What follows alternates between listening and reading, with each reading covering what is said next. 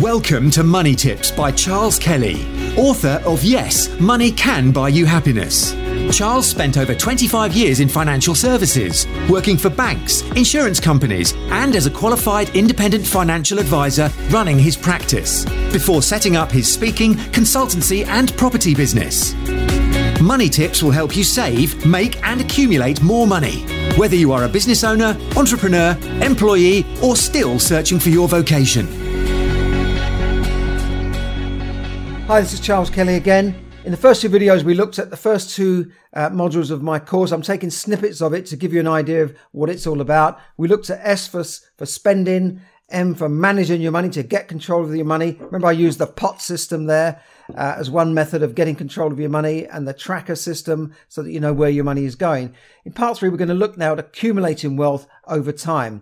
Now, as you can imagine, I'm sure you've guessed by now, I'm not a get rich quick type of person. So we're not talking about putting your money into some new crypto coin that's guaranteed to go up a thousand percent. And then when it's gone up a thousand percent, you can sell it to some other sucker before and get out before it goes down again. No, um, we're not, we're not talking about that. We're talking about accumulating wealth over time. And that means, uh, you know, obviously having the, the, the money to save and invest, but it doesn't matter how much you've got to start with. The important thing is to get started.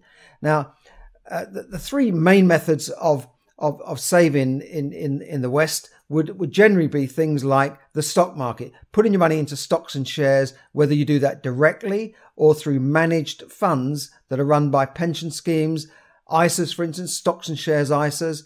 In America, they call them mutual funds, unit trust, investment trusts.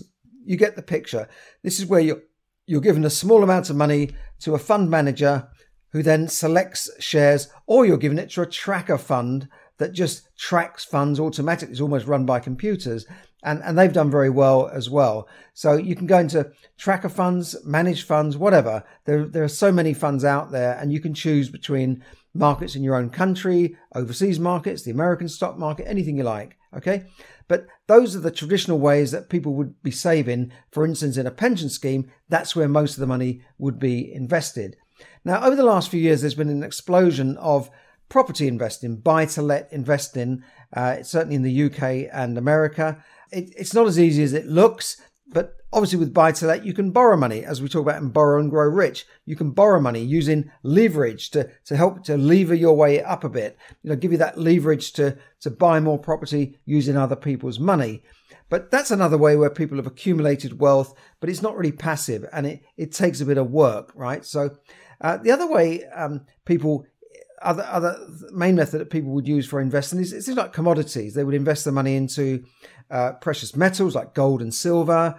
Uh, maybe investing in the commodity market. Maybe investing in say oil or, or, this sort of thing. But you know these are a little bit more specialized. And yes, it's good to have a bit of gold put aside uh, for, for, as a hedge against inflation, as a hedge against all, all sorts of things.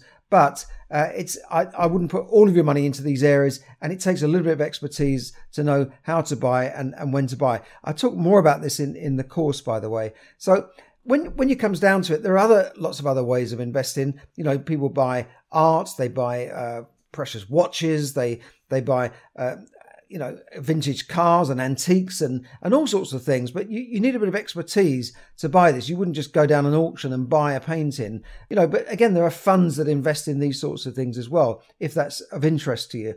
So we're really back to the main method of of saving where people don't have to give up their job or spend you know hours on it and that's that's investing in in the stock market in things like stocks and shares uh, maybe through a stocks and shares ISA or, or a, pension fund or a, a mutual fund.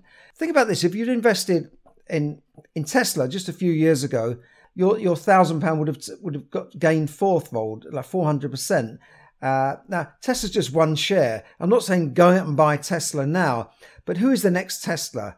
And you can have some fun with this. You can start thinking, well, which companies are likely to be the next Tesla? Which companies are likely to have the most innovation? Like like Amazon did. You know, Amazon at one time uh, was quite a cheap share to buy. And if you'd bought it at the end of the stock market bubble bust, then you'd have just made an absolute fortune. Just, you know, a thousand pound would have turned into tens of thousands of pounds just in, in that one share. But I'm not suggesting you go out and buy any of those shares. I'm suggesting you learn a little bit more about it. And, and just for the moment, think about uh, where uh, you, you can make those savings so that you can start investing to accumulate wealth. The other thing to remember is that you're looking at long term here. Wealthy people take the long term perspective. Successful people take the long term perspective. You know, Jeff Bezos didn't build uh, Amazon in, in, in a year or two. He took many years, but he knew what his vision was and he took the long term perspective. He got investors to, to back him. Uh, and that's, that's what you've got to do with, with your savings. You've got to look at the long term. Doctors take the long term perspective when they study for seven or eight years to become a doctor. But you know, once they're there, they, they know that their income is set for life. So take the long term perspective. Don't be like these, I want it now, I want it now, I don't care about the future, I want to live for today, you know, let's live, live, live, and just spend, spend, spend. Don't worry about anything else in the future. Okay, so that's all for now. In my course, I go through more about property investing and, and you know, investing in your own house, but also investing in buy to let. But for now, that, that's all I'll, I'll cover on this short clip of the SMART course, SMART. So I'll be back again in the next video to talk about reviewing and then tracking in the last video. I'll see you then. Thank you for listening to Money Tips. For more tips and information, visit moneytipsdaily.com.